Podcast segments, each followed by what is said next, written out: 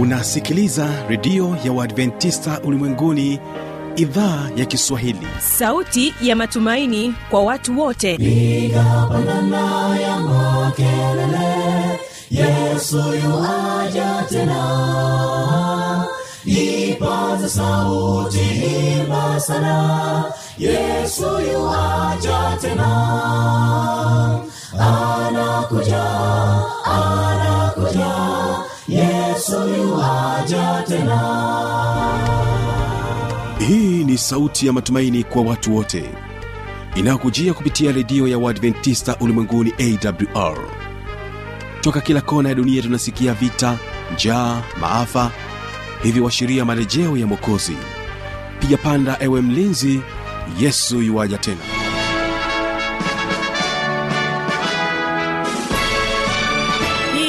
idhaa ya kiswahili ya redio ya waadventista ulimwenguni awr ikikutangazia moja kwa moja kutoka hapa morogoro tanzania katika masafa ya mita bendi 25 lakini pia waweza kutusikiliza kupitia morning star radio na rock fm vile vile tupo katika tovuti ya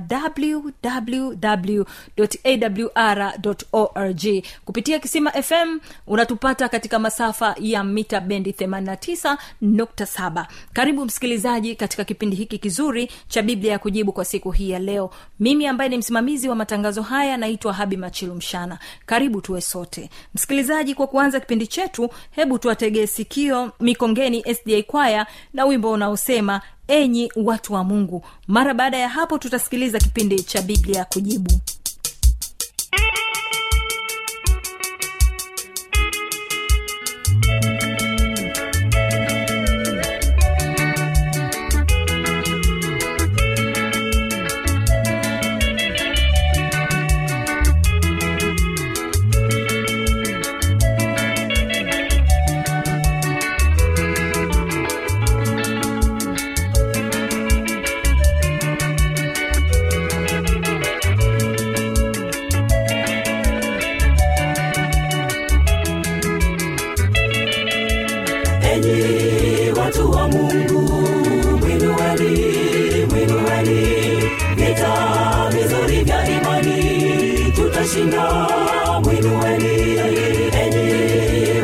mwinueni vya imani tutashinda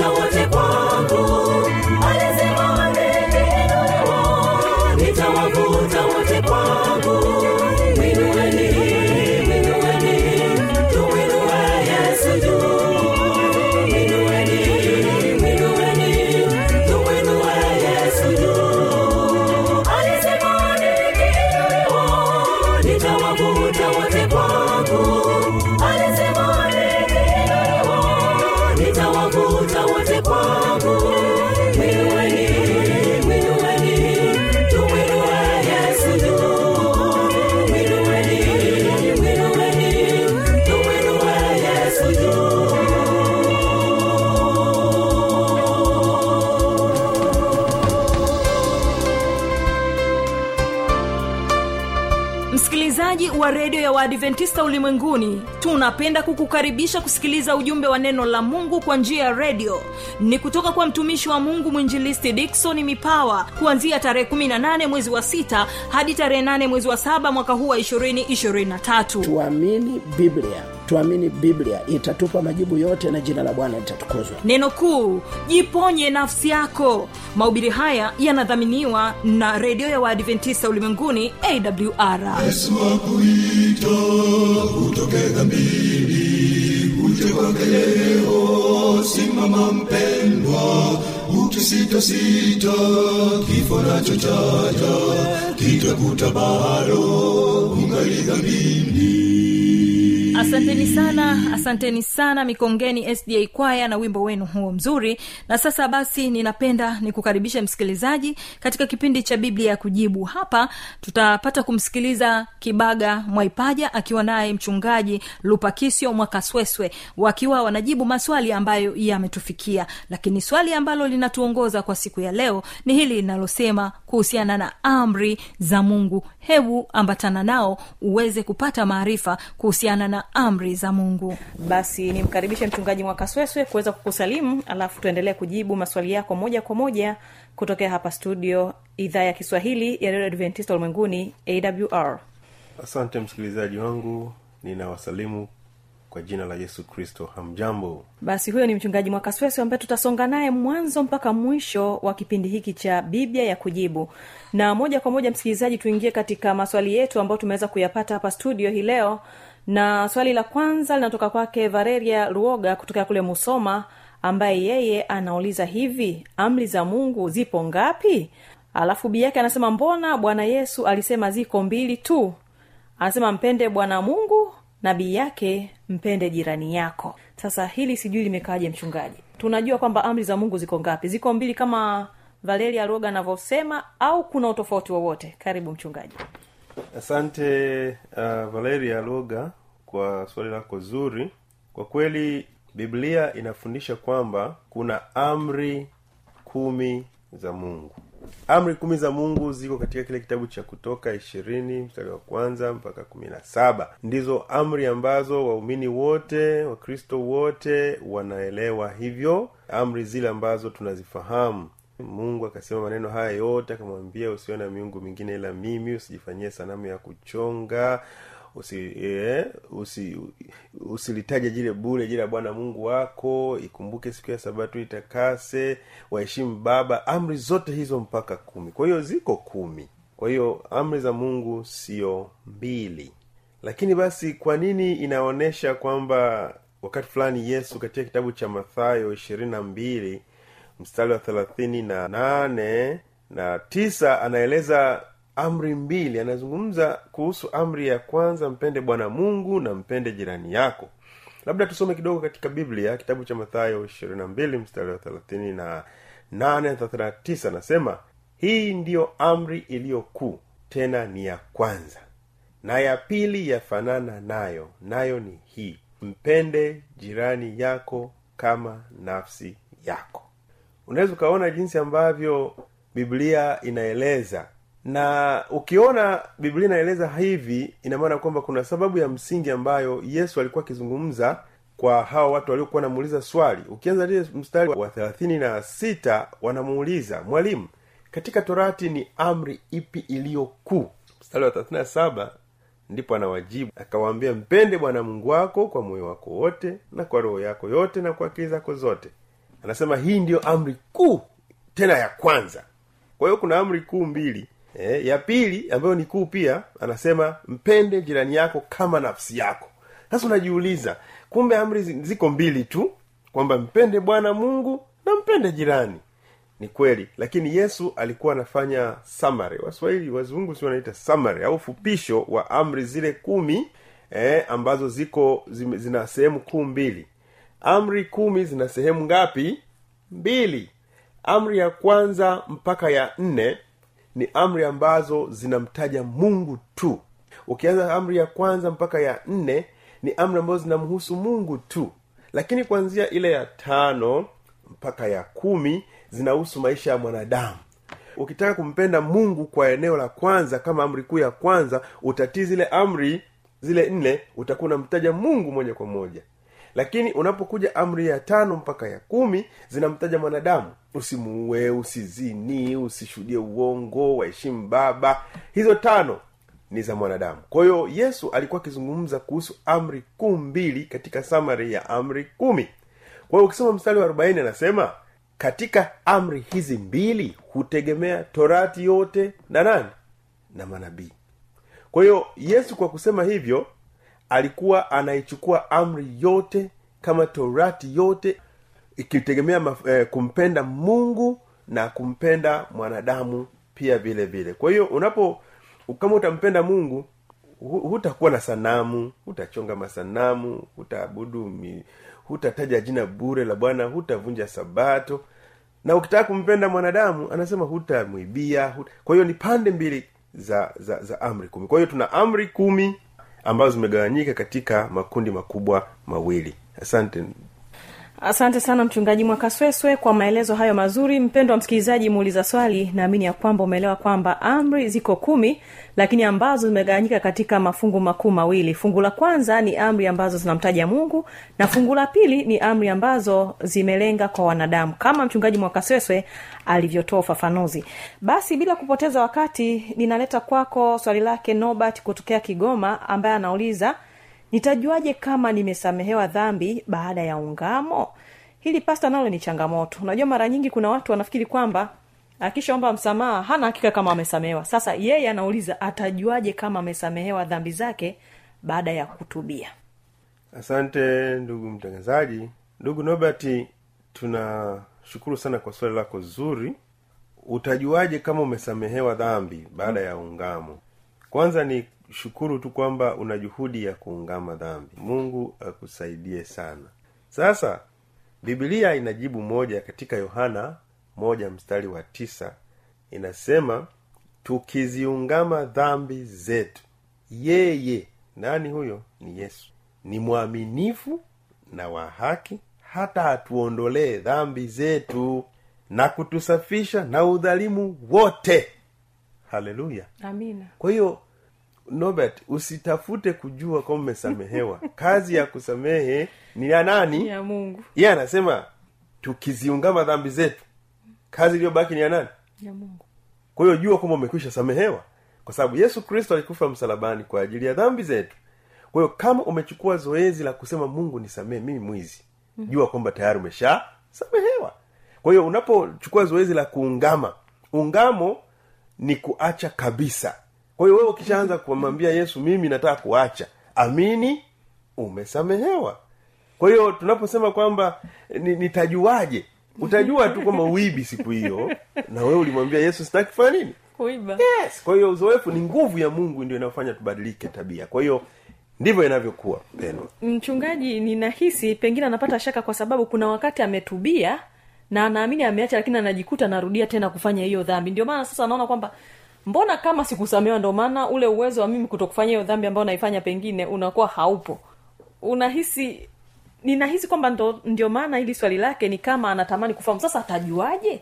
Kama ameshaamini kwamba anaweza kuwa amesamewa lakini bado anarudia. Hili limekaaje mchungaji? Anakuwa na dhambi tu. Eh, unaporudia dhambi hujue kwamba wewe umefanya nini?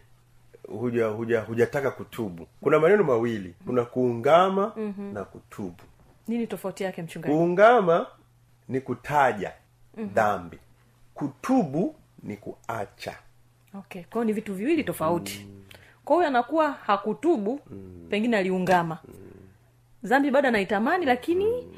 ni kama anataka mungu amsaidia iache lakini wakati huo anaitamani unapomchukua mtoto ameiba sukari unapomchapa mzazi anaposema baba nimeacha ni sitarudia tena pale anaungama anataja dhambi zake. Mm-hmm. baba sitarudia tena. Lakini kesho utamkuta amekudokwa nini? Sukari. E, haku, hakuto, hakutubu. Ile aliungama. Ila aliungama kwa hiyo watu wengi tunajua kuungama lakini hatutubu. Okay. kwao ni zoezi la roho mtakatifu liweze kuwepo ndani ya maisha yetu. Zoezi la kuacha. Hilo ni nguvu ya mungu ya roho mtakatifu mpaka itutawale ndipo tunaachana na lile tendo. Kwao ni uzoezi la kila siku. Paulo anasema ninakufa kila siku. Mm-hmm. kwao anasema msidhanie kwamba nimeshafika. Yeye anasema mi sijafika bado. Ninapambana na dhambi lakini naamini kwamba mungu nimeshamwambia nime amenisamehe asante sana. Naamini ya kwamba mpendo msikilizaji kwa ufafanuzi huo utakuwa umeelewa kwamba unapokuwa umetubu dhambi inaondoka kwako. Lakini basi unapokuwa umeungama una uwezekano mkubwa wa kuweza kuirudia dhambi. Lakini lengo letu kubwa ni kwamba tukifahamu kwamba yesu alitufia msalabani tunapaswa kutubu na kuziungama vyote vili kwa wakati mmoja ili mungu atusaidie kutembea katika uh, njia sahihi tunalo swali lake ndugu patrick hosea kutokea kule iringa ambaye yeye anauliza dhambi isiyosameheka ni dhambi gani hiyo? Amemaliza mchungaji. Dhambi isiyosameheka. Mm-hmm. ni swali zuri. Ninaamini kwamba una unauhakia kwamba unataka usamehewe dhambi. Rafiki yangu nani huyu? Patrick bwana patrick. Dhambi zote zinasamehewa. Dhambi zote alizotenda mwanadamu zinasamehewa kwa sababu yesu alikufa msalabani ili atupe uwezo wa kuwa washindi wa nini? Wa dhambi. Kinachokutuletea shida ni kwamba hatutaki kuiacha dhambi. Sasa usipoacha dhambi unasamehewa vipi? Haiwezekani. Kwa hiyo dhambi isiyosamehewa ni ile ambayo mtu haiachi. Ninataka kufahamu kitu mchungaji unajua hapo kuna wengine wanasema dhambi isiyosameheka ni kumkufuru roho mtakatifu. Kwao ni misemo tu ambayo inakuwa imegeuka lakini maana ni ile ile kwamba dhambi ambayo haujaiacha ndio hiyo hiyo ambayo haisameheki. Au nini maana yake? Tunakuja kirahisi tu kwamba dhambi isiyosamehewa maana yake ni isiyoungamwa na kutubu. Kwa hiyo mtu anaposema kwamba eh, dhambi yangu haijasa mi naamini kwamba dhambi yangu haijasamehewa unakuwa una maana gani? Unakuwa unaamini kwamba hujiamini kwamba yesu alikufa msalabani. Hilo ni jambo la kwanza. Lazima uamini kwamba kifo cha yesu msalabani kimeondoa dhambi na madhara yake. Kwa hiyo mtu ambaye anaendelea kutenda dhambi ina maana kwamba uwezo wa roho mtakatifu kwake haujamjia hajauomba. Kwa hiyo dhambi yake itadumu milele. Lakini neno la mungu katika kitabu cha mathayo kumi na mbili thelathini na moja kama ulivyosema mtangazaji.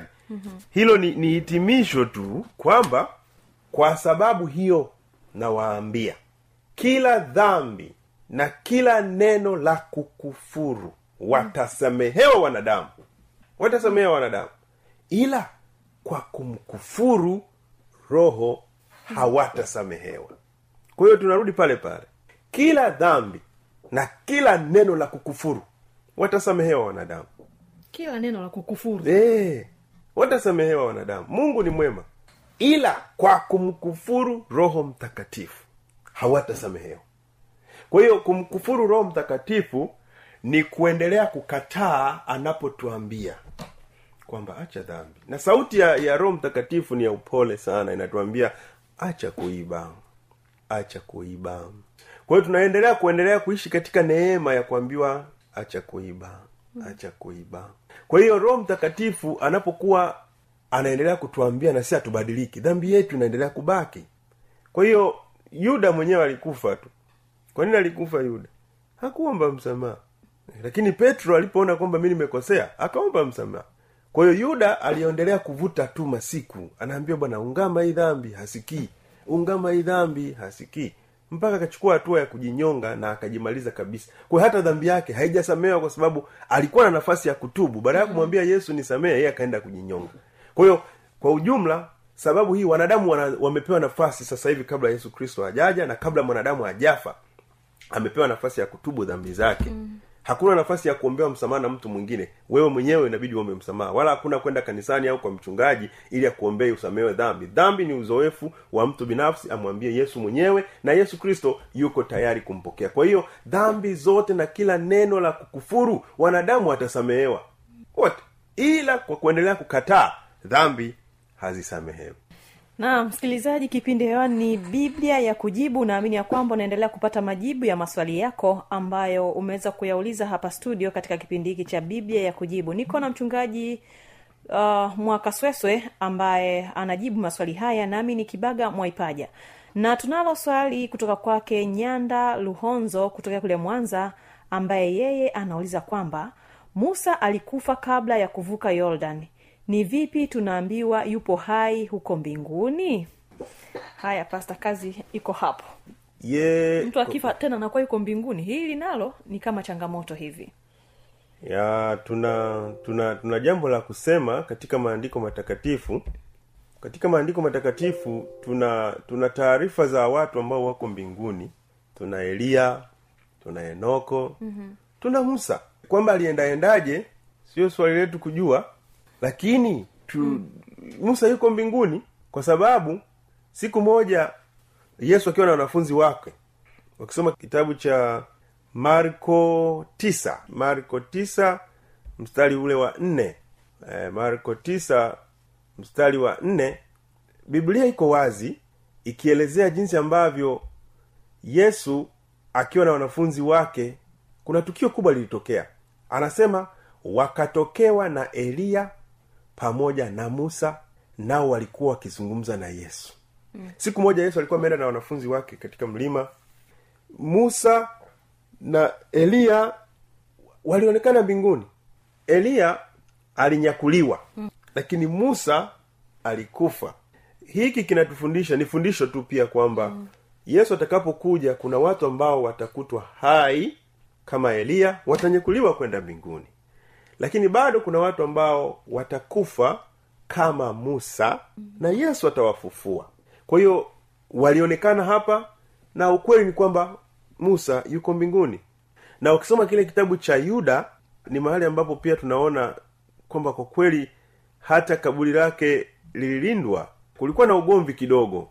Kuna kitu ambacho kinaelezwa katika maandiko hapa kinasema kitabu cha yuda moja mstari wa tisa kinasema lakini mikaeli malaika mkuu aliposhindana na ibilisi na kuhojiana naye kwa ajili ya mwili wa musa hakuthubutu kumshtaki kwa kumlaumu bali alisema bwana na akukemee kwa hiyo kwa, kwa ufupi ni kwamba musa alikufa na siku moja akaonekana mlimani pamoja na yesu. Kwa hiyo yesu tunaamini kama waumini kwamba yesu alimfufua na yuko mbinguni na tukiwa washindi wa dhambi tutakutana na musa mbinguni.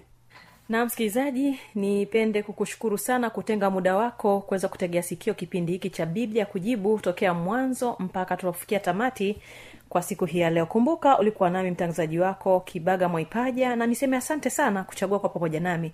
Sikuwa peke yangu nilikuwa naye mchungaji lupakisio mwakobela mwakasweswe basi hatuna la ziada tukutane kipindi kijacho kama cha leo. Kwa heli msikilizaji inawezekana kabisa ukawa umepata swali au una changamoto au unahitaji kufahamu zaidi. Namba za kuwasiliana ni hizi hapa. Anakuja anakuja yesu yuwaja tena. Na hii ni awr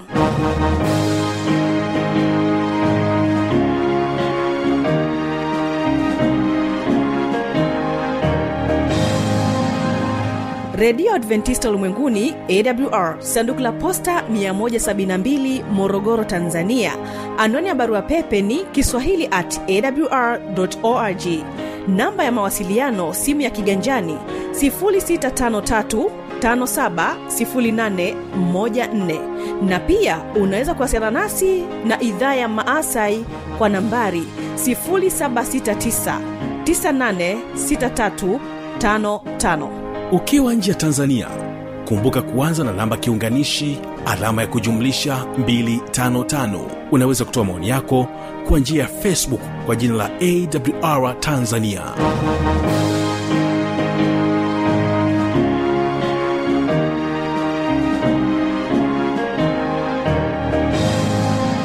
Na kwa kufikia hapo basi sina la ziada. Nimekuwa msimamizi wa matangazo haya naitwa habi machilumshana nikutakia usikilizaji mwema wa vipindi vinavyoendelea. Kumbuka tu ya kwamba kesho tutakuwa nacho kipindi cha mafundisho makuu. Napotoka studio ninapenda nikuache nao mikongeni sda kwaya na wimbo unaosema angalia saa. Barikiwa na matangazo haya msikilizaji wa redio ya waadventista ulimwenguni tunapenda kukukaribisha kusikiliza ujumbe wa neno la mungu kwa njia ya redio. Ni kutoka kwa mtumishi wa mungu mwinjilisti dikson mipawa kuanzia tarehe 18 mwezi wa 6 hadi tarehe 8 mwezi wa 7 mwaka huu wa 223 tuamini biblia tuamini biblia itatupa majibu yote na jina la bwana litatukuzwa. Neno kuu jiponye nafsi yako. Mahubiri haya yanadhaminiwa na redio ya waadventista ulimwenguni awr yesu akuita utoke dhambini uje kwake leo. Simama mpendwa ukisitasita kifo nacho chaja kitakuta bado ungali dhambini